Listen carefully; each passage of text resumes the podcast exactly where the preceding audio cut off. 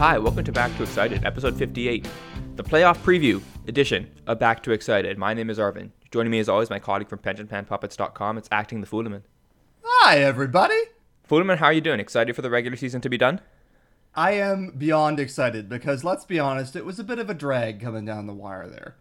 That was, you know, it, we kind of knew we were going to play Boston as of like mm, mid February, and home ice was decided three ish weeks ago for practical purposes. I mean, I guess we could have run the table, but that didn't happen. So it's been a bit of a bit of a drag just waiting for this to resolve. So I'm glad that we're here. Yes, very much so. Um, we should briefly discuss the game yesterday. The Leafs lost to the Habs 6 5 in a shootout. I had the unfortunate task of recapping that game. And let me tell you, a meaningless game where there's 10 goals is the worst game to recap because you have to put detail about those goals, even though you don't care. and you have to find Yeah. videos for those goals, even though you don't care. Yeah, it's uh it's a drag. You kind of you drew the short straw a little bit. I I will say I am glad that at least there was a game with something happen, and you know Ryan Poehling had three goals and a shootout winner in his debut, which is pretty cool. Uh, and I'm glad that there was something going on for Bob Cole's last game in his career. Uh, you, you know Bob Cole, as I'm sure most people listening to this know, uh, very very long standing hockey night in Canada, play by play man.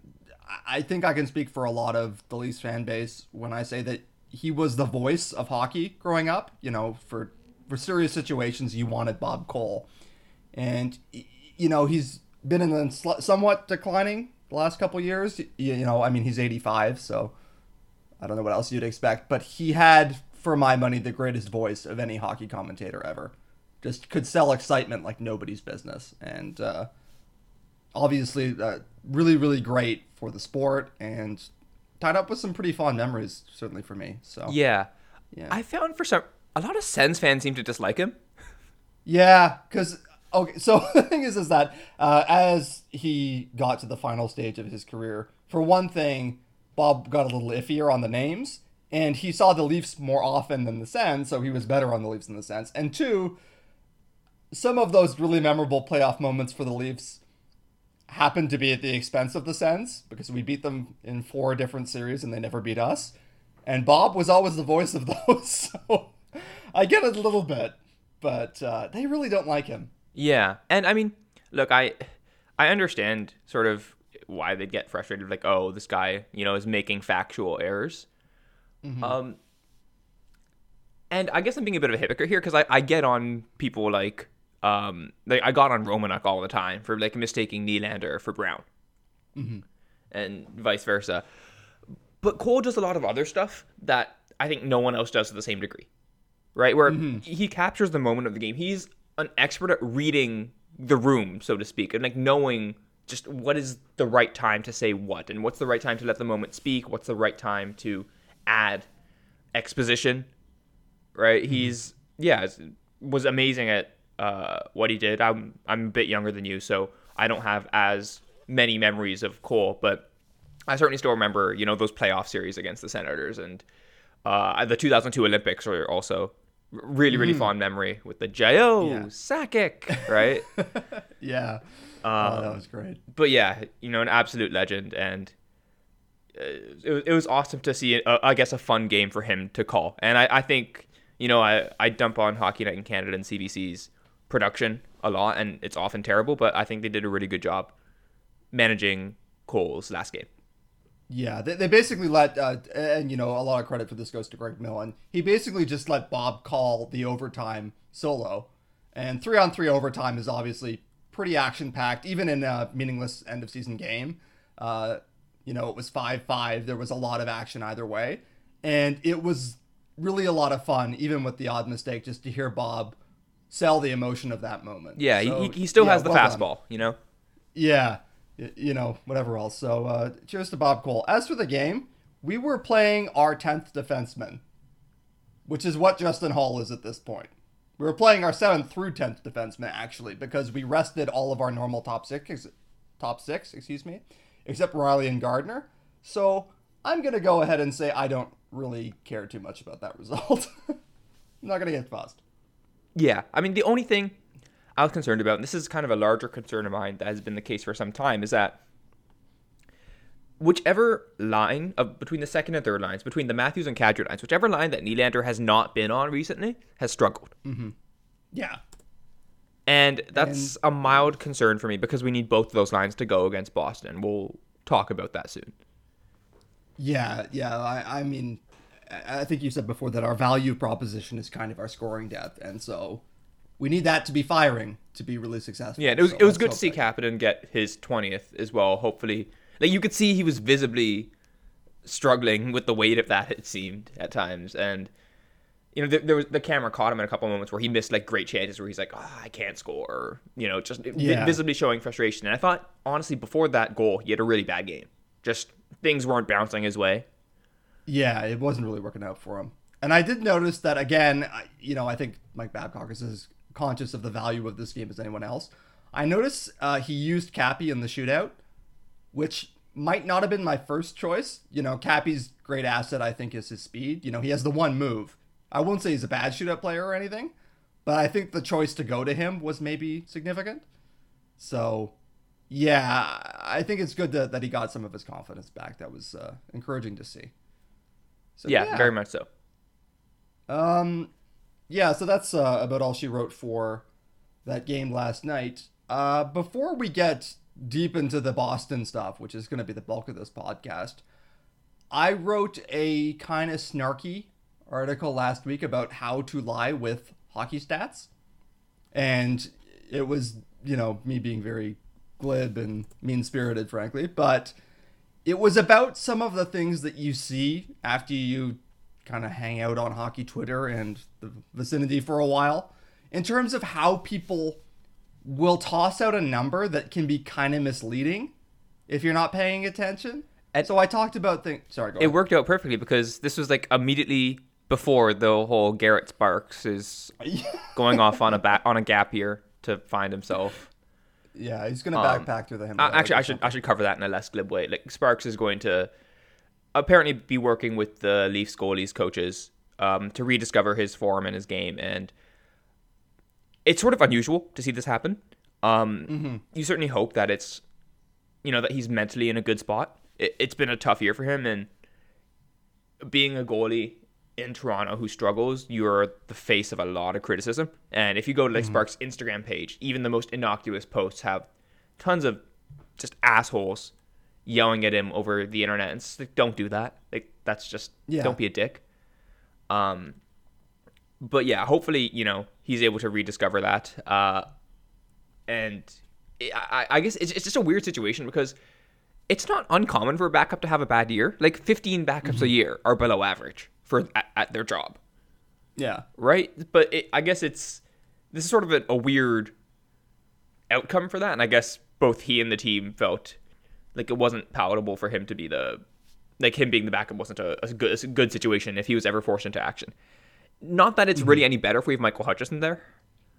No. If Freddie goes down, really. we're we're screwed. Yeah, it's game over. Um, but yeah, sorry, I I know this is a sidetrack from your article. No, but, but it's it's worth raising in terms of how people talk about players. Uh, and Garrett Sparks was certainly something that came to mind for me in terms of how people talk about players. Um, yeah, it's just an issue that I've sort of seen recurring, well, since forever, really. But you'll see people toss out a stat that's based on like 10 games. Or they'll use an endpoint by saying something like since January 28th.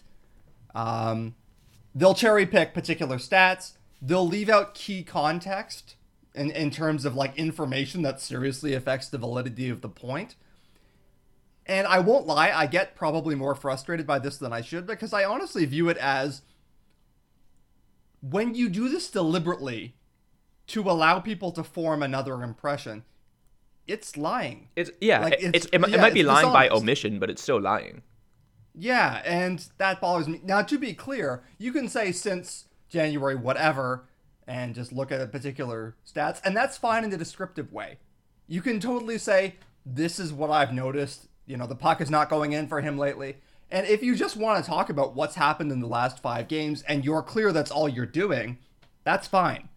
It's when you try to put forth numbers that are implied to have some sort of wider validity and you're clearly doing things with them that are disingenuous. And that kind of drives me nuts. And I maybe feel it more specifically because the truth is, I majored in English, as I mentioned, and I didn't take math after grade 12. And so when someone who is clearly comfortable with these numbers or who was more experienced than me, I, I tended to give them a lot of credence. Uh, you know, I gave a lot of credit to people who appeared to know what they were doing with it. And so when those people turn out to be kind of manipulating them to make a pretty bullshit argument, it's very frustrating to me. And I think that, you know, it, it is misleading to people. And so I, I guess I would just like it if it were, if some of these very, like, kind of simple concepts in terms of sample size, in terms of when you cut off a particular endpoint, why are you doing that? When you choose one stat over another, I just wish that you know, there were a greater level of comfort with them. And I'm not saying people have to understand advanced math because I don't.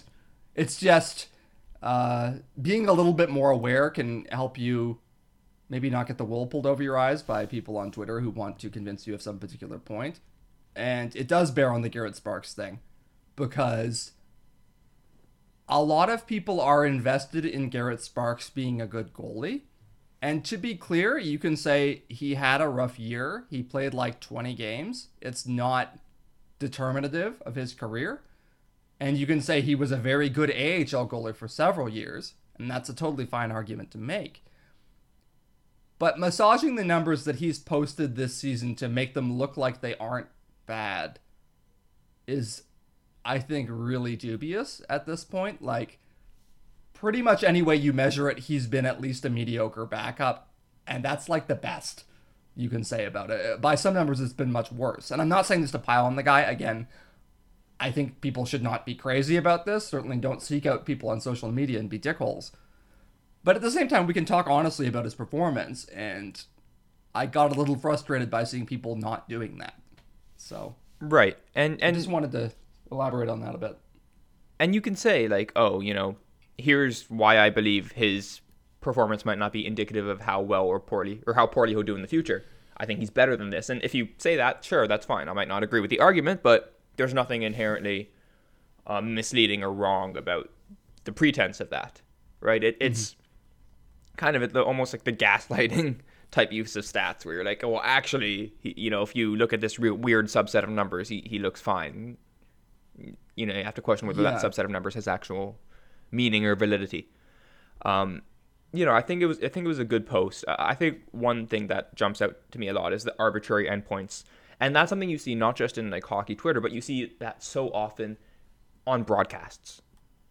Mm-hmm. You see it so often. It's like, oh, in their last like X games, they have Y points. They really need to do better, or they've really done well. It's like, okay, so why are you choosing Y games?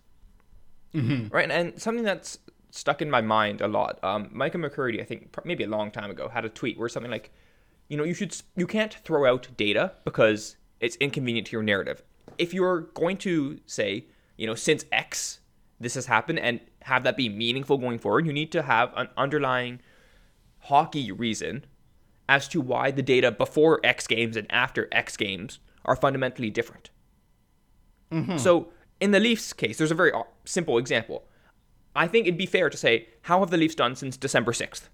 Because that's the first game William Nylander played. Right. That is essentially the first game since they had essentially their entire lineup. You can do the same thing with how have they played since Jake Muzzin has arrived. Mm-hmm. Right? And there's a hockey reason why you could theoretically believe why their performance before and after those points are not going to be the same. Right. But if I just said, you know, how have the Leafs done since March 20th? Nothing happened between March 19th and March 21st. I'm just choosing March 20th. Why do I care about that? Yeah. You, and if it's not, if there's not an obvious reason, you need to establish that there is some sort of predictive reason why, you know, oh, maybe it turns out the last X games are more predictive, so we could look at a rolling sample, things like that. But you have to establish that. You can't just yeah, say like it. make the case. Yeah, you, you know, uh, for the record, I've done it a bit with William Nylander. I've said, look, I think there was a period where he was transitioning back to the NHL, and I think you can still say, well, you can't totally throw out data there. You can argue when we should start saying his results are more determinative of how he's been doing. Uh, because, you know, if you slice up his season, The truth is, for the first six weeks, he looks pretty bad, like and totally non-productive. And then since that, he looks okay. Um, okay, bordering on good, bordering on really good with fancy stats. But you can say, like, look, you have to account for the fact that he still did play those games and they didn't go all that well. And if you're doing that in a fulsome way where you say, I think things have changed here, I can't prove it 100% that there's like a clear difference in category, but there's something going on here that I think is worth pointing out. When you make that argument fully, that's okay, even if I disagree with it.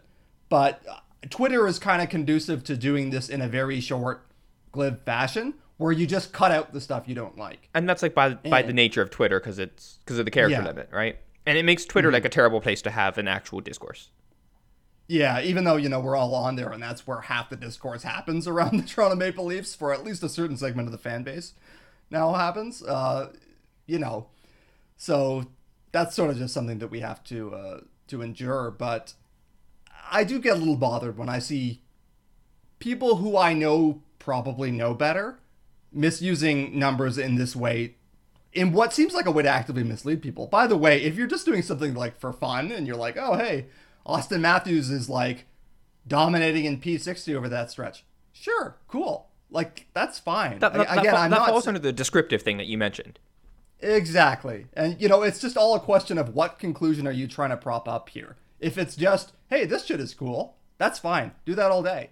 But when there's a tone to the argument of, and therefore these people are idiots who are misevaluating the game, uh, which is what you see in a lot of tweets, I'm sorry to say. Uh, there's an obligation, I think, to make the argument more fully. So, yeah, that's my little rant about that. Yeah, no, I think that's that's totally fair. Well, we've put it off for like 15 whole minutes, but we probably have to dive into the Boston thing. Okay. Time to preview the series. Yeah, time to preview the series. So, the first thing I'll say is if you are in the subset of Leaf fans who are being very woe is me about this team and about mm. our chances in this series, chill out. Yeah. The Leafs are not a bad team. The Bruins are not the 2008 Red Wings or the 2019 Tampa Bay Lightning. Yeah, this isn't an unstoppable yeah. beast of a team that no one has a hope in hell of beating. This, the team that many Leafs fans seem to think are, you know, going to run away with this series had one more regulation or overtime win than the Leafs did. Mm-hmm. They have basically the same Corsi. They have basically the same XG. They are a good yeah. team, just like the Leafs are a good team. They are not unbeatable.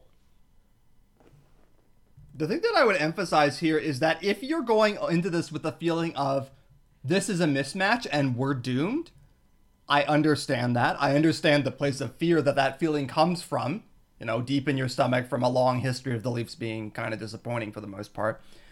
But that doesn't bear on reality. Like, you have to recognize that it's not really any more rational to say that the Leafs are like a 5% chance to win than to say that they're like a 95% chance to win it's a failure of confidence pretty much just as far in the other direction. Because any way we can measure this, this is a pretty close series. It's not going to be easy. I think Boston is a very narrow favorite. Very narrow, but very narrow means it really could go either way. It's a lot closer to a coin flip than it is to anything else. Yep. So I want to get that out of the way right off the top. And to prove um, we're not just like making that up. Money Puck, if you go there right now, has the Bruins at 50.8% chance to win the series, the Leafs at 49.2. Hockey Viz, yeah. Micah McCurdy site, has a similar 49-51 split. These are yeah, you know. these are two unbiased sources. Right? Yeah, neither of them is put up by the Leafs or anything like that. You know, they're not Leafs fans for one thing. Like they're, they're you know, experts who are trying to analyze the game. And so when they look at it, independent of all the feeling and the emotional history that they have there, look, this is close. This is a close series, you know? Um, so I think that that bears over everything. Now, that said, a series that is closely matched can end in a sweep, one way or the other, a small percentage of the time. You know, it's worth acknowledging that, but that's not the most likely result. I think if you have to bet on probabilities, you're going to see a close thing. Yeah. Um, so let's look at what's exactly close about this series. Right. So um, Kevin Papetti had a really nice breakdown of the two teams and how they match up at Maple Leafs Hot Stove. And mm. basically, what it comes down to is that these teams kind of go strength for strength, like in, in some sense, because the Leafs' offense is elite and the Bruins' defense is elite. Mm-hmm. And those two are going to go head to head. Um, the Bruins are phenomenal at restricting the front of the net. They're phenomenal at restricting chances in general. Their um, goals against per 60 at 5 on 5 was the best in the league. Their expected goals against per 60 was third in the league. And basically, and this sounds very kind of glib and obvious, but if the Leafs can get to the front of the net the way they do against most teams, I think they will be okay, right? Because that's really what the Leafs excel at. The Leafs are really, really good at getting to high value areas of the ice. And if you look at their numbers, so one way to look at this, if you look at, say, what happens when Patrice Bergeron's on the ice as a proxy for Boston's first line, and you look at what mm. happens when John Tavares is on the ice as a proxy for the Maple Leafs first line, they actually get basically the same amount of shots away offensively. But the Leafs get a lot more expected goals because their shots are from better locations. They're good at getting to the front of the net. They're good at generating rebounds. They're good at generating chances in tight. And this is compared to mm-hmm. Patrice Bergeron, an elite offensive player in his own right who plays with two amazing finishers. Right. Now, the Bergeron line is far better defensively, right? And that's where, you know, that sort of strength versus strength comes in. But that's really going to be the, the main focal point of this series at five on five is how well can the Leafs permeate that defense? Yeah. And you know, you'd think that they can. If anyone can. And again, I know that, you know, we have this residual fear, but the reality is Auston Matthews, John Tavares, Nazem Kadri is as good an offensive group as you're going to see in terms of top three centers. It's competitive with anyone in the world. I tend to believe that they're going to be able to get their chances, that they're going to be able to score. Uh, will it be enough to outweigh the fact that, you know, they're probably going to give a lot back at the other end? We're gonna see. But uh, yeah, that's the defining issue here. Is just a matter of degree to which the Leafs get to the dangerous areas. Um, they have the capacity to do it.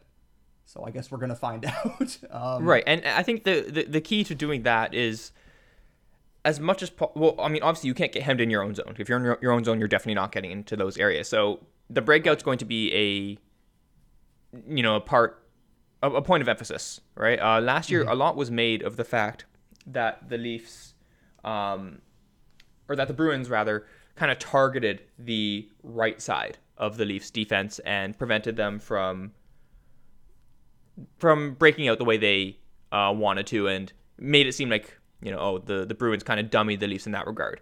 I think that oversells it a little bit. The Bruins had a shot advantage in the series. It wasn't like they they weren't out shooting a 60-40 every game.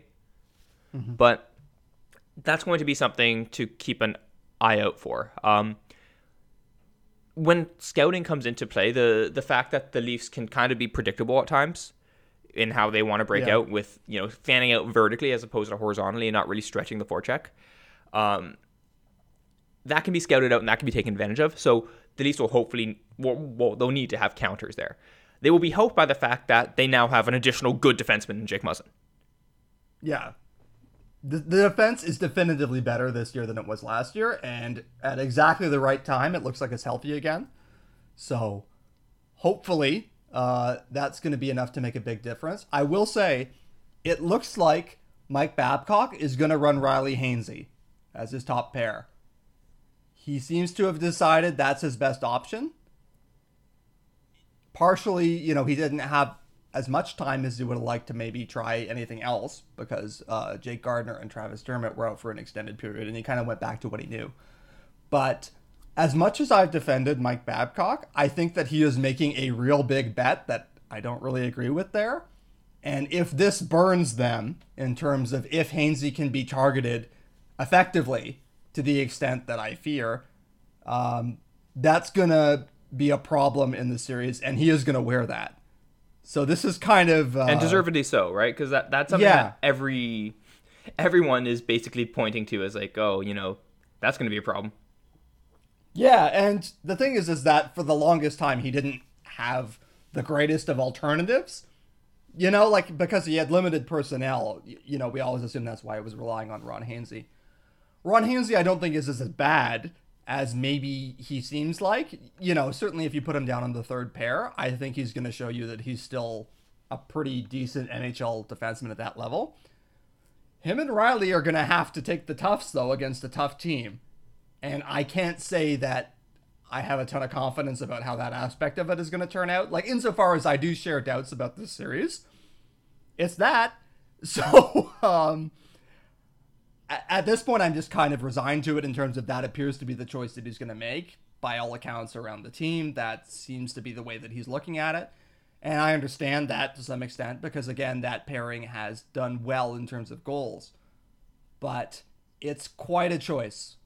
Uh, it, it's a big decision. And if it turns out that it goes better than expected and it's survivable, my opinion of our chances gets a lot better, actually.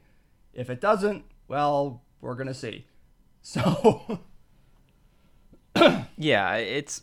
I mean you can very vividly see in your mind right now David Pastrnak scoring off the left wing. And this is actually something point, that Kevin pointed out in his piece that he and Marchand swap wings a lot, right? And they both mm-hmm. have elite shots, and that allows them to use their elite shots to really, um, really, really effectively. So you can already see David Pastrnak scoring off the right wing, wheeling away in celebration, and Ron Hainsey slamming a stick and looking up at the jumbotron. Like that, that's in your mind right now. You can picture that perfectly. Painfully so. And yeah, I, I mean, it's hard to feel confident in that matchup at all, right? That's that's not a fun matchup by by any means. No. Um and all you can say is that like well every team has weaknesses and that's our most glaring one. It, but the thing is it, it's such a it's such a glaring weakness because the rest of the team is is otherwise strong and that's probably the that's the one position group that I'd say is like not just below average but like bottom 10 in the league right yeah, side defense. It's really notable. Whereas, you know, the Leafs can put together a pretty highly functional second pair. Their third pair, insofar as it gets to play, which I guess we're going to see, is probably quite good as third pairs go. Um, you, you know, depending on the composition.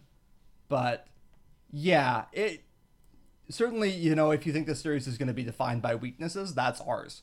And all I can say is I really hope it goes well. There's no getting around the fact that the Marchand Bergeron Pastrnak line is arguably the best line in the world. It has been for a while now. It still probably is for my money. I mean, you can say Draisaitl and McDavid, for example, but it's in that tier. Mm-hmm. Yes. So it's you know broadening the uh, the line of thought a bit there. How we do against that line is kind of determinative, and if we're doing about 50 50, like we're sawing off against that line, that's a success. Because we should be able to be pretty effective on scoring depth. Uh, this gets complicated a little bit in terms of if the Bruins make the decision to split that lineup and put David Pastrnak on the second line, um, which I think would be smart for them to spread out their offense a little bit because they can run two effective lines, and Marchand and Bergeron are still enough to be pretty scary. so, yeah, we'll see if that changes as things develop. But right now, what we're looking at is one extremely dominant line. And, you know, last year, you'll probably remember that we went into Boston and David Pastrnak ate our lunch. So if that happens again, that's going to be pretty devastating for us. If we can survive that, this series starts to look pretty good for Toronto. Yes. So. And you know, you mentioned that other teams have weaknesses. Boston, in my opinion, their biggest weakness is that their depth players are not game breakers. Mm-hmm. Right? I think they have they have two good forward lines and then a lot of guys who play a solid responsible game who are not much help when your team is trailing. Yeah. And similarly, I think Boston has a really good top pair. Right? Mm-hmm. Um Chara is still somehow effective. Uh, McAvoy is very good. Krug um, is a very good uh, defenseman as well, and he he helps their their second pair a lot. But their depth is just, it's weaker than the Leafs' depth. It doesn't have the explosiveness that the Leafs' depth has. It doesn't have the ability to get in tight to create high value offensive opportunities the way the Leafs do. Uh, and the mm-hmm. way they get around it is by playing very conservatively. They slow the game down. Those depth guys, you know, they basically not a lot happens, and that's fine for Boston. If not a lot happens when they're on the ice, that's fine. You're just fast forwarding the game until Bergeron and Marchand and Pastrnak and Krejci and DeBrusk come back on. Mm-hmm. Right, and that that works out fine for them. So the you know I've said it before, like the depth of the Leafs versus the depth of the Bruins is a big matchup, and turning that into a game that the Bruins don't want to play, turning that into a track meet mm-hmm. is what the Leafs would do ideally. And the way to do that, again, you have to make sure you're able to get the puck out cleanly. Right? So yes. I hope we see some adjustments from the Leafs in that regard, um, where they they're a bit more perhaps conservative in terms of flying the zone, or at least vary their looks up so it's not as predictable for, for Boston. Look, the Leafs coaches are smarter than me when it comes to this sort of thing. Um, I, I somehow doubt that they've never considered, oh well, why don't we, you know, not fly the zone? Like, you know, I, I don't I don't yeah. think they're stupid. Um and there's a lot there that I'm probably oversimplifying, or a lot here that I'm oversimplifying, but I would like to see the Leafs kind of shade some help towards that side of the defense where possible. Mm-hmm. Right? And look, the Leafs third line um, and second line recently, especially basically whichever line Nylander has been on, has been really, really good at getting the puck out of their zone. And I think it's because like I've noticed Nylander's dropping deeper in the zone. He's helping his defenseman out with the um, with leaving the zone, and he's amazing at it. Right, and that, mm-hmm. that would help the Leafs a lot. And I think Kapanen has a similar ability. No one on the Bruins can really match his speed, and we saw how much of a game changer he could be last uh, year in the playoffs. You know, it's just a guy who can skate around people. Yeah, that's a nice trump card to have. You know, that gets you a long way. But uh, yeah, um, I do feel like we are a little bit repeating ourselves from last year of necessity because the Bruins are not unlike they were last year. And the Leafs, as we've said before, as Alan said, um, are last year but more so. Like they've leaned in really hard to their identity. I do believe that they are better there's been some chatter going around recently that the Leafs are not as good as last year because they have fewer standing points. I don't think that's true. I think that when you have all of the pieces in place, this team is definitively better than it was last season. But they haven't fixed the glaring holes. So it's going to come down to, as we said, you know, can the Leafs force their style of game on the Bruins? Can they turn this into an offensive matchup? And, um, you know, that might be what they're trying to go for with, like, you know the, the stretch pass gets derided but like you know you, you land mm-hmm. a couple of those and suddenly the game is stretched right and that's exactly what you want to do you want to stretch out boston's defense who is i think good at defending in their own zone and less good at defending in space mm-hmm. but uh, especially in the nature of zdeno yes. chara who has immense range to this day because he's enormous and because he's very smart but you know his mobility is not there to nearly the same extent anymore so yeah that that is kind of the way that it breaks down there. I, I, mean, I suspect the Tavares line, now speaking of forward matchups, is going to be staring down Patrice Bergeron. Uh, as much as I'm terrified of Patrice Bergeron, I think he's a monstrously good player. He should be in the Hall of Fame, no question, and I think he will be. But I think if you have to go up against him, there are a lot worse things to have to throw at him than John Tavares. You, you know, so I think potentially that matchup has the, you know, like like it could break more in our favor than I'm kind of expecting, you know? And then we get into the question of how the other lines do. Um, there's been some talk about, well, some talk. There's been some moving around of William Nylander off Auston Matthews' wing. Um, I have to say, I think that's a mistake. Like, I just, I don't think that that's a good idea. Yeah, I mean, I struggle with this because if you look at the numbers for Johnsson, Matthews, Kapanen as a line, it's quite mm-hmm. strong actually but it feels like a line that hasn't worked well in a while. I don't know if that's just a shooting percentage trough, mm-hmm. but it just, it doesn't feel like a sustainable line right now, and it, it doesn't. It feels like Matthews is, has to do everything on that line in terms of creation. I think Kapanen and Johnsson are good offensive players, but very, you know very good offensive players, but they are I think predominantly kind of straight line players who make the expected play but execute it well. and in Kapanen's case, execute it faster than almost anyone Yeah. can. Um, and Nylander has that ability to break a team's structure, and I, I think that's big against a team like Boston. And people will counter, "Oh, but Nylander sucked in the playoffs last year." Fuck you, no, he didn't. No, he did not. And like I, you know what? We should probably hammer this point. No, he did not. As much as you feel like he may have. We covered this in a previous Yeah. podcast, but like if when you look into the numbers, Nylander was one of the few Leafs who actually generated high levels of offense against the Bruins, and also, he didn't get you know, talking shooting about stretching percentage, but yeah.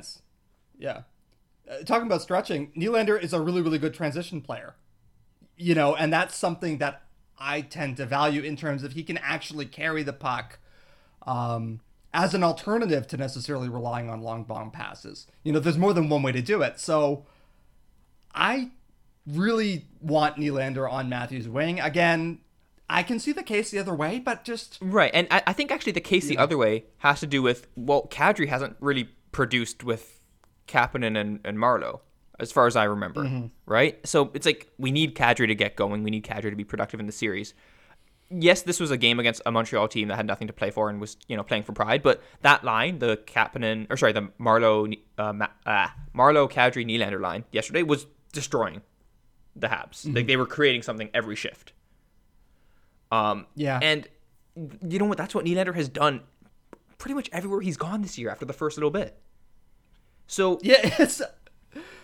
I know we're, we're you know we're playing the endpoints game a little bit here, but it's like okay, we're like we're into like month three now of gee, every line with Nylander on it suddenly gets really good in terms of shot attempts. Maybe that's a good thing to have happen. I don't know. Right, and you you want your like if you believe, as I think we both do, that okay, Nylander can goose our shot attempts. I want those Mm-hmm. shot attempts being taken by the best shooter in the league. yeah, where would we find such a thing? You know, it's like Auston Matthews is the guy, and, And so, then part part yeah. of it is also that like Nylander is you know whatever let's say our fourth fifth best forward whatever, but Mm-hmm. he's better than Kapanen. As much as I like Kapanen, I want him playing more. Mm-hmm. Yeah. And that's a big thing that I think can be lost in terms of the matchup game. We talk about, oh, can Kadri line shut down the Bergeron line? Can you do this with this? When you do match hard, you are of necessity playing your matchup line more because you're going up against the top line for the other team. If that's your third line, then you're playing your third line more than one of your top two destroyer lines. So I've kind of come around to the point where it's like play the Tavares line heads up against the Bergeron line because we're giving a lot of minutes then to, you know, John friggin' Tavares and Mitch Marner. Right, and, and Uh, that's not to say you you spend hundred percent of your time getting uh, Tavares on Bergeron. I think one of the advantages that the Leafs have with their center depth is that if any of the top three lines are out against Bergeron, it's not a disaster warning immediately. I Yeah. mean, maybe if the Matthews line gets caught in their own zone against Mm-hmm. Bergeron, but I guess that's true of any Leafs line. I don't think any Leafs line is amazing in their own zone. But No, the Matthews line feels it's worse particularly worse, especially if Nylander's on there, because that's probably that's a weakness of his as well. Yeah, I noticed it. uh, I don't know. Anyway, but that is an aside, and that's something that we just kind of have to endure in terms of Right. like, well, you know. But but the thing is, this these this lets you like if you if you want to steal a shift every so often of like okay yeah let's get Kadri out here against Bergeron and then we can really leverage Tavares, Marner, Hyman against Anders Bjork, right? Yeah, maybe. Then you can you can get something out of that. Um, but I think I don't think going through the hard matchup is necessarily the the best thing for the Leafs to do, right? I think the they, they want to manage that to some degree, but also ha- be willing to move things around and try and surprise Boston by getting some shifts with their elite talent against Boston's depth, and hope that the Leafs' second and third lines can handle the Bergeron line better than Boston's, you know, second and third line can handle the Leafs' top lines. Yeah, exactly. Um, so that kind of is the the proposition of the series is like, can we leverage that level of depth um, in an effective way against a very good but top heavier team? Right. And like Um, Boston is not a fearsome offensive team, right? I've spent a lot of time talking about their strength defensively. They don't score that much at 5v5. It, it really they really are dependent on that top line. And less so now because Krejci, DeBrusk, and now Marcus Johansson are all capable of providing secondary offense. Right. But they, they still really need that top line to generate a ton for them. Mm-hmm. Right? And they, their defense doesn't provide a whole lot of offense. Certainly, I don't think they have an offensive defenseman on the caliber of, of Rielly or Gardiner. No. So um, Torey Krug is the closest, Yes. but I would not say that he's as good at that aspect, certainly as as Rielly or Gardiner. Yeah. So I mean, it's it sounds reductive, but a lot of it comes down to do as well as you can against that line and find a way to generate offense against the depth, right? To, like I, I keep saying this, but turn the tur- you want to make every um every non Bergeron line high event, Yes. right? Like you, at that point, you're you're not necessarily willing to trade chances. Like you never want to say, oh, you know, we'll get hit in order to land a punch Yeah. but you want to leverage your speed and make this a more open game. And Boston's really good at not playing that game. Right? And in order to do that, the Leafs are Yeah. going to have to Make be them play it. Yeah, they're gonna have to make them play. it. They're gonna have to find pockets of ice in the neutral zone. They're going to have to make sure they can exit the zone and enter the zone as unobstructed as possible. And use um you know, use the full brunt of their really strong forward depth to generate those high end chances. I think one thing that's going to be really important is for the defense to be able to get shots through, right? And really use Rielly Gardiner Dermott's ability to walk the line and find holes past the wingers to just get the puck in deep and into that dangerous area because the Leafs are really good and really active at pouncing on those pucks. Right? So Um, the, the, the common I think the quintessential the quintessential play I feel like is that is very Leafs is a winger coming into the zone um, with speed, forcing the defense to respect it, and either passing to a driving forward or reversing to a defenseman who walks the line, finds a hole, shoots, and goes for a high tip and then a crash the net for a rebound. That's a very, very Leafs kind of sequence. Yeah. Very much so. And it results in really high value offense in a, in a large proportion of the time. So being able to do that is going to be really, really important. Uh, and Boston's going to scout that out to some degree, but the the magic of what the Leafs can do is that it you know you have to give up you have to you can't defend everything right? And often the part that's going to be undefended is the point. And the Leafs do have defensemen who are very good at getting the puck through and creating value from what is typically seen as low value positions right? The, if you look at the Leafs shot chart it's a big red blob in front of the net and a, rig, a big red blob at the left point and those are not unrelated in my opinion Absolutely, they are not. And you know, for all we've talked about the whole right defense, um, the Leafs have very strong playmaking defensemen at the left point, and they have very strong playmaking forwards on two of their top three lines at right wing. So the two of them can play off each other. I mean, you see this most prominently on the power play, obviously, with Rielly and Marner. But there's a bit of that in at even strength too, where it's uh, the defenseman can either work it in deeper down the left side, force a shot through, or kind of stretch along the top of the zone and then throw it back to the right wing where Nylander or Marner are, uh, where they can try and work it towards the front of the net. And the result is, I mean, there was this famous uh, montage that made the rounds on Twitter, and it was actually by an embittered uh, Bruins fan, I think it was, uh, snarking on John Tavares for like he only does tap ins. And in order to prove that John Tavares only does tap ins, this guy actually made a montage of John Tavares scoring like a ton of goals. And then he was like, see, he sucks. And so he created a highlight reel to, of a guy scoring a lot to establish that he is bad.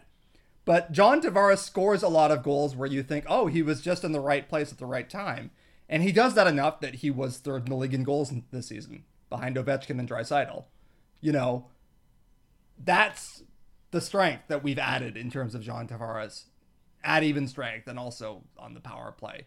You know, the ability to convert from those dangerous areas and to take a certain amount of punishment getting through there and to also find a little bit of separation against defensemen in those danger areas. So yeah, I, I mean that's a long way of saying I agree. If we can work it in that way, we have the guys who can finish. I mean, even Zach Hyman has started converting this year including on some shots where the goalie was in the net. So what can you say? Yeah. Um, before we move on to talking about like their special teams, I think we should talk mm-hmm. a little bit about kind of their their usage, how Boston likes to use their their players. So they kind of have a pretty, from what I can tell, anyways, like um, they have a bunch of guys who they use in offensive zone starts and a bunch of guys they use in defensive zone starts, and then Patrice Bergeron kind of does everything. Mm-hmm. Right. So they're they basically play their top six guys in offensive zone starts almost exclusively. Their bottom six guys defensive zone starts almost exclusively, and then Bergeron and high leverage and face-offs that yeah. they really want to win. So that that's nothing surprising. That's pretty that's pretty typical. And then the um, the Bruins defense is you know there's there's generally not as many or not as much of a defined pattern there. But you know I'd expect to see uh, a lot of Krug when if if they're trailing late and a lot of McAvoy because those are their 2 mm-hmm. best offensive defensemen. I don't know if they ever really pair them together, um, but that'd be interesting to see. Also, one thing for the Leafs, it, it might be worth doing um, every so often, and it, this is something that has happened throughout the season, right? Where Dermott would take a couple shifts with Rielly or a shift with Gardiner, and like mixing, mixing and matching the Leafs left D when advantageous to take advantage mm-hmm. of the mm-hmm. fact that okay, now we have two puck moving defensemen, and it's a bit awkward because yes. they both shoot the same way, but you know that can, that can still work, and um, particularly against the Bruins' depth, I wouldn't mind seeing that. Yeah, I because they can there. take advantage of, of that and perhaps break out easier and you know really try and hammer that depth. Of course, that's also mitigated by the fact that you want to play our best defenseman against their best uh, forward. Mm-hmm. So you don't want to waste you don't want to waste like a lot of Gardiner Rielly time against Charlie Coyle necessarily. Yeah. Right? Yeah, it's, it's a bit of a, a mix there. I do notice that now uh, with the current healthy lineup, which is Rielly, Hainsey, Gardiner, Zaitsev, Dermott, Muzzin, or vice versa. Um, you have six defensemen that Mike Babcock at least appears to trust to a pretty decent extent. Yeah. Whereas you would notice in previous playoff series, um, it was really pronounced a couple years ago when against the Caps, but he would simply stop playing his third. Connor Carrick had like we eight were, minutes a game. Yeah, there was one game that went into, I believe it was double overtime. Yep, game two. If I recall. Yeah, and the third pair was Marincin Carrick. Marincin kept playing on the penalty kill. Connor Carrick disappeared. Like it's like the you know they wrapped him up in a bag and threw him in the river. He just did not play anymore. Whereas now, I think he has six guys that he is willing to play pretty considerably. If he still had Igor Ozhiganov playing in this lineup as he did earlier in the year, I think you would see a hell of a lot less of him. But I am curious to see if there's a bit more balance there or if it's just kind of gung ho. One thing I will absolutely guarantee you is you're going to see a hell of a lot of Jake Gardiner. Yeah. Um, there is no question. Like, and that has been without doubt. Uh, there are a lot of people who have bad memories of Gardiner last year in Game Seven. I get it. He had a bad game. He also was our best defenseman the first six games of the series, and he's the guy that Mike Babcock leans on. So, sorry, you're gonna have to get used to that. But uh, it, it will be interesting to see how they they break down and how he does vary the pairings a little bit. As we've noted before, sometimes the starting pairings are not the pairings that actually get played, you know, rigidly. There's a lot of flexibility there in terms of giving that extra double lefty lefty shift or whatever. So it, it will be curious. Certainly, I think that if the Leafs are trailing, you're going to see a lot of Rielly Gardiner. Yeah, absolutely. Um, yeah. So in Boston's defense usage, it, it's kind of as you'd expect. McAvoy and Chara are they o- almost always take the top competition, and it's going to be interesting to see who Cassidy wants them to match up against. And again, this is one of the dilemmas posed by the Leafs. Do you want them against Auston Matthews? Do you want them against John Tavares? And whichever one isn't against yeah. one of those is against, I don't know, Torey Krug and Brandon Carlo, who are not mm-hmm. as good. Now, that's that's not to say that a crew like that they're going to victimize Krug and Carlo because they won't necessarily, but that should be an advantage for them because Krug I think is good, very good offensively. Mm-hmm. I don't think he's as good defensively, and Carlo I think is just kind of meh in general. He's passable. He's very big. Yeah, That's yeah. Good. Like he he he, he is he is fine, but nothing. I'm not scared of Brandon Carlo. Yeah, certainly not to the same extent. I do notice that the general thinking has been Bergeron, uh, and you know basically top line plus top pair as you would probably expect. So Bergeron and Marchand play a lot with McAvoy and Chara. So we're gonna see if Cassidy is content with what appears to be our desired matchup, which is Tavares. And he, you know, you can see an argument there where it's just saying, yeah, I'll shut down the Tavares line.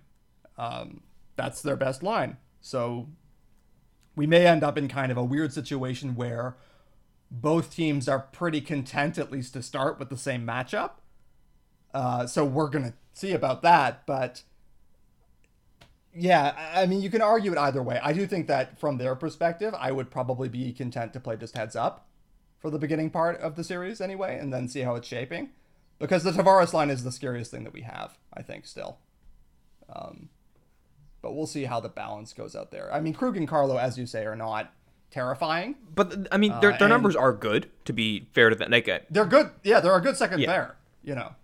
So, but it, it's yeah. it's not a, a, pairing where I'm utterly in. Fe- I don't think we're going to generate anything. Like uh, I, I think a lot of their success has to do with the fact that they are on a very good defensive team and they don't always face the best competition. Which isn't to say that they're they're mm-hmm. bad, but the Leafs are not the average second and third liners that they're going to be facing, and I think that could result in some difference. And you know, the Bruins always have good defensive forwards as well, and they they play a style that is designed to limit offense. So it's going to be tough in that regard, uh, regardless. But mm-hmm. I think there's some gains to be made there. Yeah, and that, I mean, that comes back around to the value proposition, right? Which is the line that they're not uh, playing their best against has to make some hay. You know, if it's Auston Matthews is getting those second pair matchups, second line matchups, he has to score. Um, he has to be putting up a positive goal differential for us to really have a great chance, I think. Um, you know, th- I, I feel a little weird always saying these things because anything can happen, right? Like you can get a fluky thing. Frederik Gauthier might go out and play six minutes and somehow get the bounces to score twice. I don't know what's going to happen, but by and large, you do think that if this is how it breaks down, whoever is taking Krug and Carlo has to be putting up numbers on them. That's how I see it. Yes, yes. Like it, it's not enough to be like, okay, yeah, they're good players. Like we we know they're good players. Boston doesn't have many bad players. They're a good team, mm-hmm. right? Got to beat good players. Yeah. And then the so. the third pair, um, they've had a lot of injuries, so it's like a, a mix. But a lot of this year, it's been you know, like John Moore has played there. Um, who else has played there? Matt Grzelcyk has played there. Uh, Kevan Miller. So, again, competent third pair defensemen, but guys who you'd expect the Leafs to be able to take advantage of if they're able to engineer matchups where with any of their top three lines against those guys. Mm-hmm. And and that kind of is what it comes down. Yeah, to. and, and again, mean, it's going to be tough because the way Boston plays, like Boston stifles you all throughout their lineup. They're depth forwards, you know, and by that I mean they're third and fourth liners. They don't score often, but they get scored on even less. Yeah, uh, which is kind of a coach's dream for your depth, frankly. and I mean, we talked about a lot about the rise of Freddie Gauthier, who again is not, to be clear, actually all that. No, good. he's like, he's not good at all, really. he's actually kind of bad, but uh, the success of him has basically been well, he doesn't get outscored. And for a fourth line center, if you don't get outscored, congratulations, you're employable. Um, the Bruins have a lot of players who are much better than Gauthier, who don't get outscored. And that's kind of the structure that they're built on, as we've said. They have these jewels at the top of the lineup who can clobber you, and then the rest of the team just sort of hangs around and lets them do that. So yeah, somewhere you have to find a weakness, whether it's you manage to go punch for punch with the Bergeron line, or you put up numbers against these depth players who are used to slowing the game down to nothing. Um, and then goaltending hangs all over this. I feel like we always talk about this in kind of a goaltending neutral way because we know Freddie Andersen's a really good goalie. Tuukka Rask is a pretty good goalie. Um, it's clouded a little bit by in terms of he's behind a very good defensive team, so he maybe is a little overrated but he's a pretty good goalie. So it's just sort of who's going to be feeling good on the week of. And that could overbear anything that we're saying about matchups, but we can't do much more than note that. Yeah, so. yeah. I mean, it's like, what what do you do, right? If if they if their goalie's hot, you're not going to win, and the same is true if yeah. if Freddie's hot, they're not going to win. That is true of every series that's going to be happening this year too. Like I'll never forget uh, Yaroslav Halak, who's, for the record, not to unnerve anybody here, but look who he plays backup for now. But I remember him against the Capitals uh, one year where the Capitals had as good enough. 2010, right? That was 20. That was that was the yeah. year the Capitals had like 124 points or something like that. Yeah, and out in round one in seven games because Yaroslav Halak simply stopped getting scored on. And like there was one game where the the Caps outshot them like 54 to 20 or something like that, and Halak just stood on his head and that was it. You know? So there's a huge element of random chance that goes through all this um, that we all are kind of aware of and we just have to make our peace with, I guess. So, yeah. But beyond that, all I can say is, you know, notwithstanding he's had some up and down games, I can't think of too many goalies that I would rather go into this with than Freddie Andersen. So, that's positive. Yeah. I mean, it's it's going to be tough. Boston has a lot of good forward. They don't have forward lines that are like black holes. That's the thing. And you know, the Leafs' fourth line kind of is. Hasn't really been noted on because they've had like a good PDO. Mm-hmm. But they're kind of getting outshot, not, you know, badly. And I, I hope they see their minutes reduced significantly in the playoffs. Yeah, I will be very surprised if that line plays very much at all. But, like, there's going to be. Like, like Connor Brown will get out on the PK. And that'll I kind of want them to play less than four minutes at five on five. use them Colton Orr style, where it's like we're just keeping them there so that they're scary. yeah, because I mean, like, it, it's very striking when you look at, as I am right now, I'm looking at one of the charts that Micah McCurdy has on his site, which is just basically how every combination of forwards has done on each team, right? Mm-hmm. And Boston's is just kind of concentrated um, above the kind of 50% line, um, yeah. and in such a way where it, it it's all pretty low event except for their top line really. And then yeah. the Leafs have like they're kind of concentrated almost in the same area, but just shifted um, to the high event areas, right? Mm-hmm. But then their fourth line is like much worse, and then some lines with Marleau are much worse. Yeah, uh, that, I mean that, that's the glaring thing is that we're probably still going to be playing Marleau with Kadri, mm-hmm. and you, you, know I will grant, uh, you know Trevor Moore is maybe not of the capacity really either to play top nine in the series playoff series right now. But that's glaring. We talk about weaknesses, and I feel like it's right defense and also Patrick Marleau. That worries me quite a bit. But um, not much more we can do about that than hope it's not a huge problem and hope that Marleau, Kadri, Kapanen, or whoever can hold their own, you know? So. Yeah, pr- pretty much. Like it's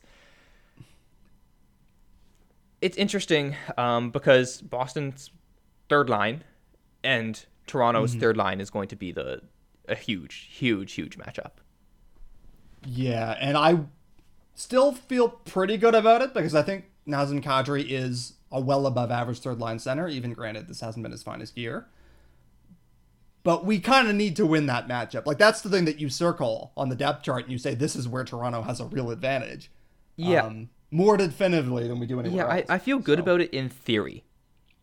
Right? Yeah. Like, when you look at the names, I feel good about it. But then you look at what Boston's third line has generally been able to do, and they're, you know, comfortably above water. And this is muddied because Boston had so many injuries that they've used a million players there. But generally speaking, yeah. they've kept their heads above water.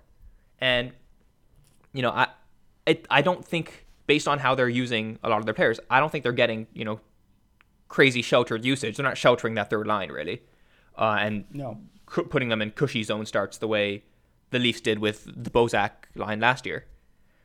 Mm-hmm. So yeah, it's going to be kind of a test of how well the Leafs can, as you know, we keep saying, break that defensive structure and force the Bruins to play a game that they don't really want to play.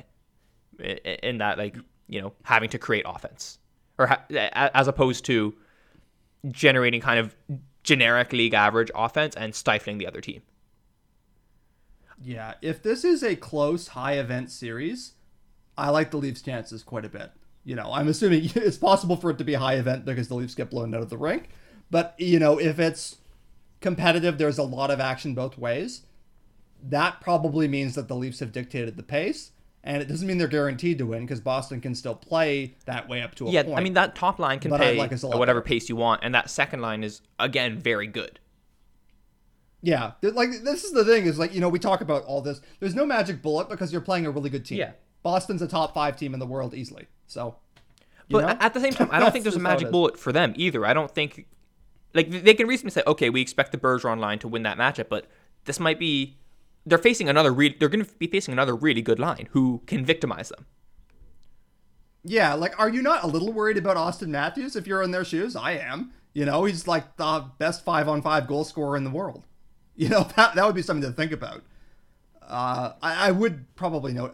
I, we haven't gone that deep into special teams yet, but uh, the Bruins' power play has certainly been converting on a lot of their chances lately. They don't look as dominant by shots and chances as that number would suggest but uh, you know they have the personnel. I mean, once again, they just use Bergeron and Marchand pretty much all the time for everything. Yeah. It's very frustrating that they're able to do that, frankly. But They at least yeah. finally have a bit of a weapon of their own in Mitch Marner on the penalty kill, which has been amazing. Um, yes, Boston's power play is, yeah. It, if you look at their shot chart, it doesn't look amazing.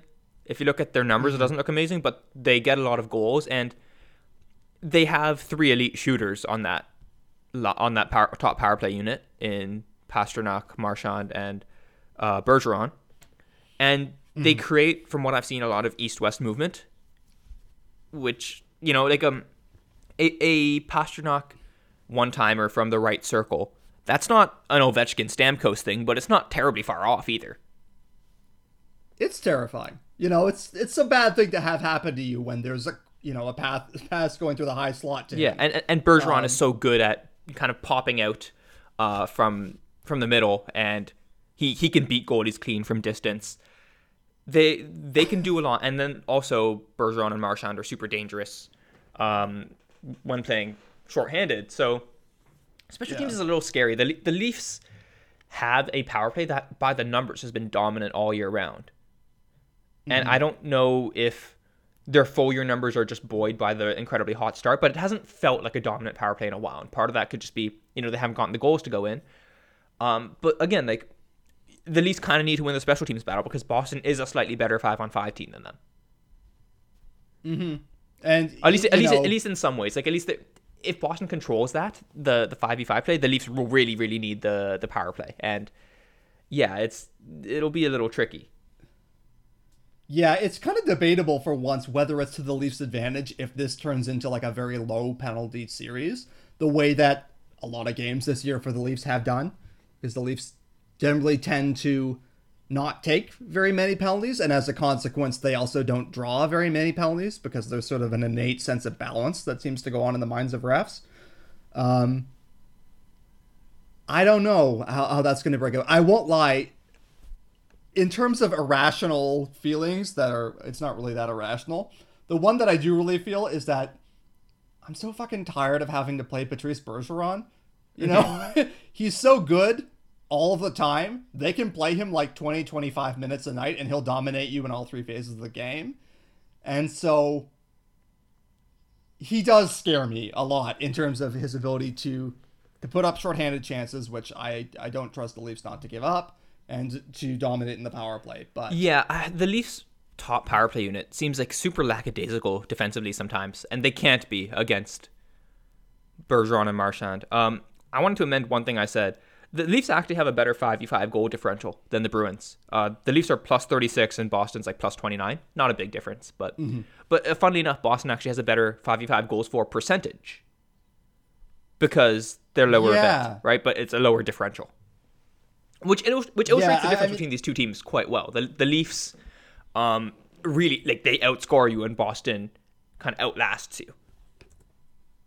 yeah, I think that's the best way to put it. Actually, um, you know, the Leafs are going to try to win five four. It's it's a real And contrast of styles. Yeah, as much as I'm sure Mike Babcock would like it if they did not always try to win 5 4. This is what they do, and they've been doing it so long that it's hard to see that they are going to suddenly turn into like a 3 1 team or whatever like that. You know, they're going to go out there and they're going to try to blow the doors off Boston. And I, I suppose if there's some some room for optimism, it's one thing that we saw time and again throughout the season, which is that the Leafs could have not all that impressive games, and they could suddenly wipe out a team in about three or four minutes. You know, suddenly they would get on a tear and they'll score two or three times because they have such offensive ability. They have finishers. Mm-hmm. And if you want to look on the bright side for the Leafs in this series, the definitive thing is they have more finishers. Boston has, I would say, three of them that really scare me. But the Leafs have a lot of guys who can break a game open. So, yeah, and the scary yeah. thing is, will they be able to do that against Boston? Will they be able to do that against. A team that always seems to, it, always feels like Boston plays with like five and a half guys, and I don't mean the refs, but like mm-hmm. it, it, feels like wait, why do they have they have a guy back there?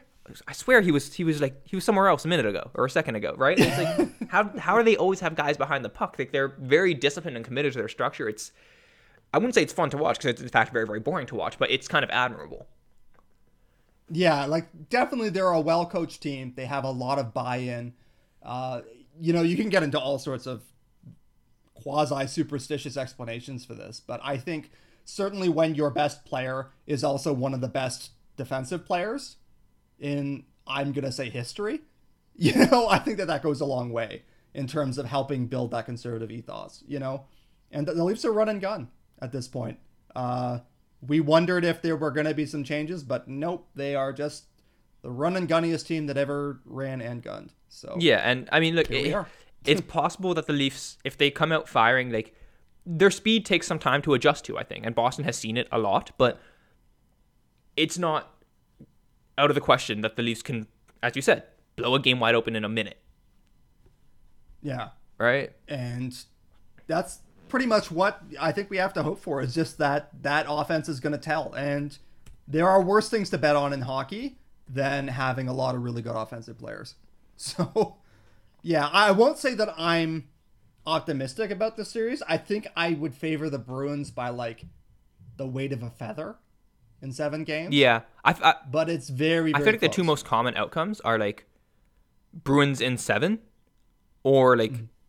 Leafs in six, right? Just because of the way home field advantage, home ice advantage works.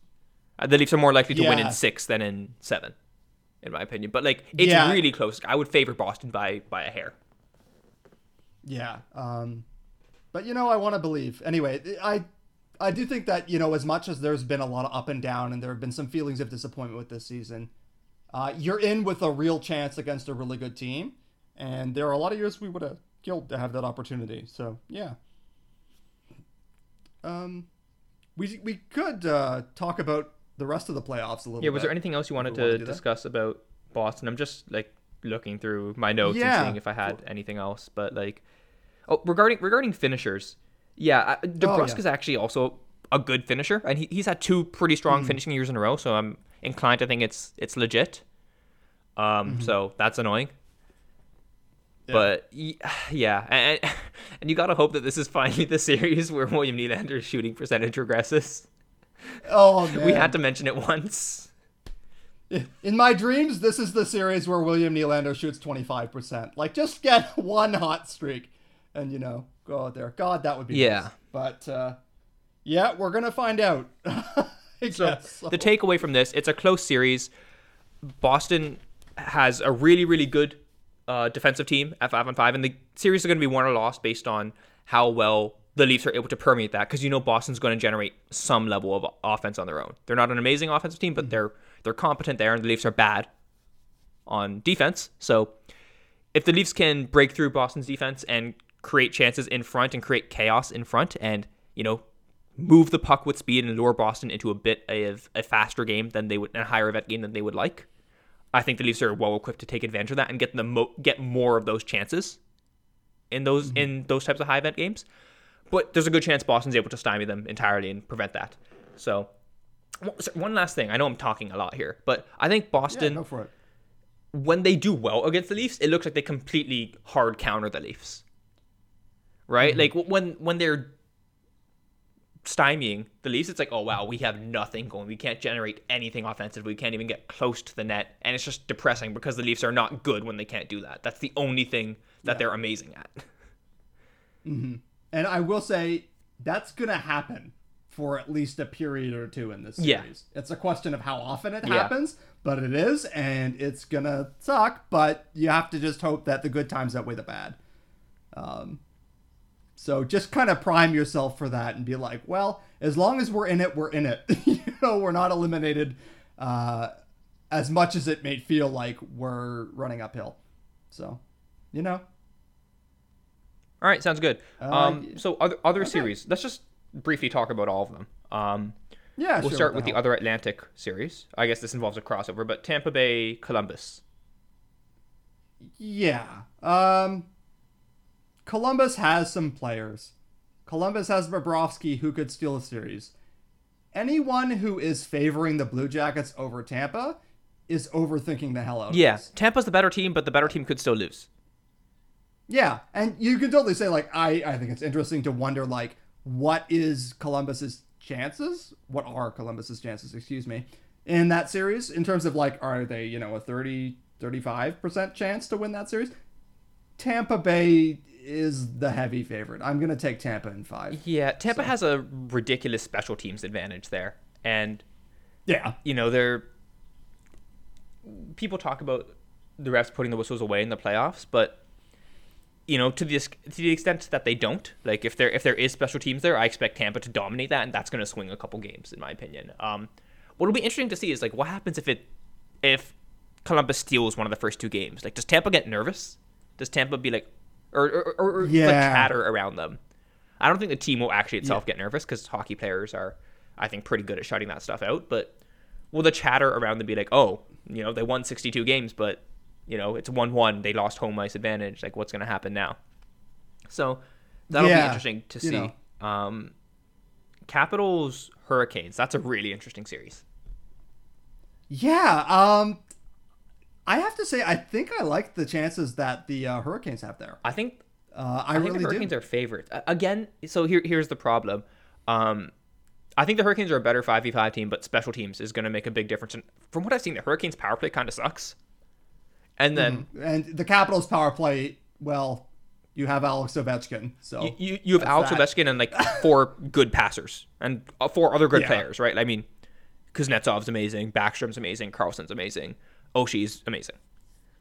yeah, so that's pretty yeah good. so I, th- I think that's a very very close series um and I, I imagine washington has the advantage in net that's the thing like I, as good a story as McElhinney and Mrazek have been and finally providing some stability in net there Yeah, uh, I'm not taking either of them over Brady. Agreed. Holtby. So, yeah, uh, I I think that the Carolina Hurricanes could definitely make a real series out of that, and they're such a good fancy stat team. And they burned me because I finally stopped believing that their shooting percentage would regress, and then it immediately did. Like after like four years, I was like, okay, clearly they're doing something wrong, and then boo. But uh, I think I might narrowly favor the Hurricanes in that series. So we'll yeah um pittsburgh islanders Yeah. Look, the Islanders are not a bad team. As much as it would be funny if they were and they got snuffed out, they are not a bad team. Pittsburgh has Crosby and Malkin. So, yeah and i feel like they always have the low hanging fruit that they don't do they don't pull this trigger in the regular season but like in the playoffs they can be like okay yeah you guys you're playing half the game each yeah, you know, and it- it's a bit like a basketball problem where it's like it's not the same game for them because they're geared for the playoffs and they can lean on those guys and those guys can carry the weight. Yeah, and for You know? what it's worth, I think the Leafs should try and do the same thing. Like as I said, like the fourth line should play four minutes a night, Yeah. right? Like, and, and I mean, actually, it might even be simpler. It's like Freddie Gauthier should play four minutes a night. I'm okay with the wingers actually. I don't mind the wingers. Yeah, you know, like d- double shift, uh, you know, Matthews or something like, Yeah, like, that. l- And, you know, Every single time down the order, like it should be like, okay, Tavares takes it on with the fourth line wingers, and then Matthews does, and then Kadri does, and then like just try and press that advantage. Hell, put Willie there if the other guys get tired. Yeah, like all fine by me. Yeah, don't play Freddy Gauthier. That's my actual takeaway for the Leafs series. Yeah, no, Freddie I, I- Gauthier. like because uh, again, you want guys who can. The Leafs are not going to out defend Boston. We're not. We need to no. commit to like as I, have used this phrase so many times, but we need to commit to breaking their structure, c- creating chances in front. Freddie Gauthier is not doing that for us. No, Freddie Gauthier's best case scenario is nothing yeah. happens. And the thing is, that's what so. Boston's bottom, entire bottom six does, but better. Yeah. So I don't think so. playing that game with them is smart. No. So yeah, but anyway, back to the Penguins. They should, they will probably just do the same thing, which is lean heavily on their. And stars. then again, they have the, an elite power play. Yeah, and, you know, and the Islanders. I'm sorry, but like they've been riding Robin Lehner, uh, to where they are and Thomas Greiss. It's fair to say um, that could continue, and if it does, they can beat Pittsburgh. I'm not gonna say it's. I some of the models have this as like Islanders favored, and look, the Islanders yeah. are a good team. They are well coached. They have actual mm-hmm. talent. Matt Barzal is the truth. Anders Lee is, as much as we joked about him, about you know, is he even actually a person? he is, in fact, a person who is good at hockey. Uh, um, yeah, we got kind of and, and maybe him. this is just me being you know a small-minded fan, being like, oh, Crosby, Malkin, Kessel, Letang. You know, they're they have mm-hmm. that star power, but that star power. Yeah. And, you know, it's nice to have guys who can take a yeah, game over. Uh, Jake Guentzel is playing is this year's Chris Kunitz of the guy that Sidney Crosby takes to 40 goals. Yeah, and you know, he can yeah. do that. So, and Guentzel is yeah, legit I, good too. Like just like like Kunitz was a yeah. good player, just not as good as Crosby made him seem. Yeah, he was a 20 goal man before he got to Crosby, and it's just Crosby made him uh, more mm-hmm. than that. So yeah, I, I, mean, I I don't think that this is by any means like a total mismatch in terms of like the Islanders are non-competitive, but I have to favor the Penguins. I just I can't bring myself to bet against them. Yeah. Um, we'll Blues and Jets. I'm I'm in on the Blues. I think they're the better team. I mostly agree with you, but I'm so baffled by what has happened to the Winnipeg Jets. Why aren't they good anymore? They're the same guys. They have a lot of personnel that I think are really admirable hockey players. So why are their results bad now? Fortnite addiction. Yeah, you know what? It's all Fortnite well, addiction. Patrick Laine, all kidding aside, has had a weird yeah, ass year. like he scored a lot in one month. And, and the thing is, like, when Ehlers was out, I was like, okay, well, when Ehlers gets back, you know, he's an incredible play driving forward. But he's been back for a bit, and their mm. numbers haven't really gotten better. Yeah, and you start being like, I'll have to check that because I could okay. be wrong. But yeah, like it's, I, I I don't really know what's up with them. Yeah, they don't look like the team that I thought they were, which is like arguably the best team in the West. Like I thought they were as good as anybody out there, and now I don't think that. Uh, the Blues, since their midseason renaissance, which is mostly they got goaltending, which is a lovely thing to get. Um, I, I mean, the Blues really, really impressed me the Ryan O'Reilly trade to them was hilariously bad by Buffalo, and their their top line now is really really good. So, yeah, I think I'll favor the Blues, but the Jets are just such a mystery to me. Like, you, you know, if you'd asked me six months ago, I would have said, "Oh yeah, for sure, the Jets are going to win that series." Yeah, so. I mean, the I think the thing that worries me for the Blues is that Binnington turns in, turns into a pumpkin. Yeah, and you know that's always a risk with a goalie of his youth, and all you can say is, well, he's been he's been good really so far, good so far. Yeah, he's been like borderline. Like he made the Calder race a little bit almost competitive. He's not gonna win it, but like he made me think about it a little bit. Um, his so like goal him. saved above expected. It, it's weird because if he did, if he had these thirty games or whatever, and then like had another thirty where he was just league average, he would be like a Vezina mm-hmm. candidate. One hundred percent. It's just would. the way it's so. it, it's hard to. It's hard to really um, justify when he's literally only played 30 games and it's like he's provided immense value in those 30 games but it just makes it seem like okay well what if this is a fluke you don't want to look back in five years be like hey remember when they gave the Vezina to that guy who uh, had 30 good games and then washed out of the NHL yeah uh, Jim Carey not the actor but you can look it up he was the actual case where that happened and um, yeah you never know but uh, yeah, I think you you know you have to think the the Blues are good there. They're a very solid team, kind of top to bottom, and the Jets are in a funk. So, uh, Nashville Dallas, that's a weird series. Uh, I didn't anticipate Ben Bishop suddenly returning crazily to form to like win the Vezina or compete for it. but Nashville should be better. I think. Yeah, it's um, Nashville's a team that like they, they haven't looked as good as their you know reputation would suggest for a lot of the season. Mm-hmm.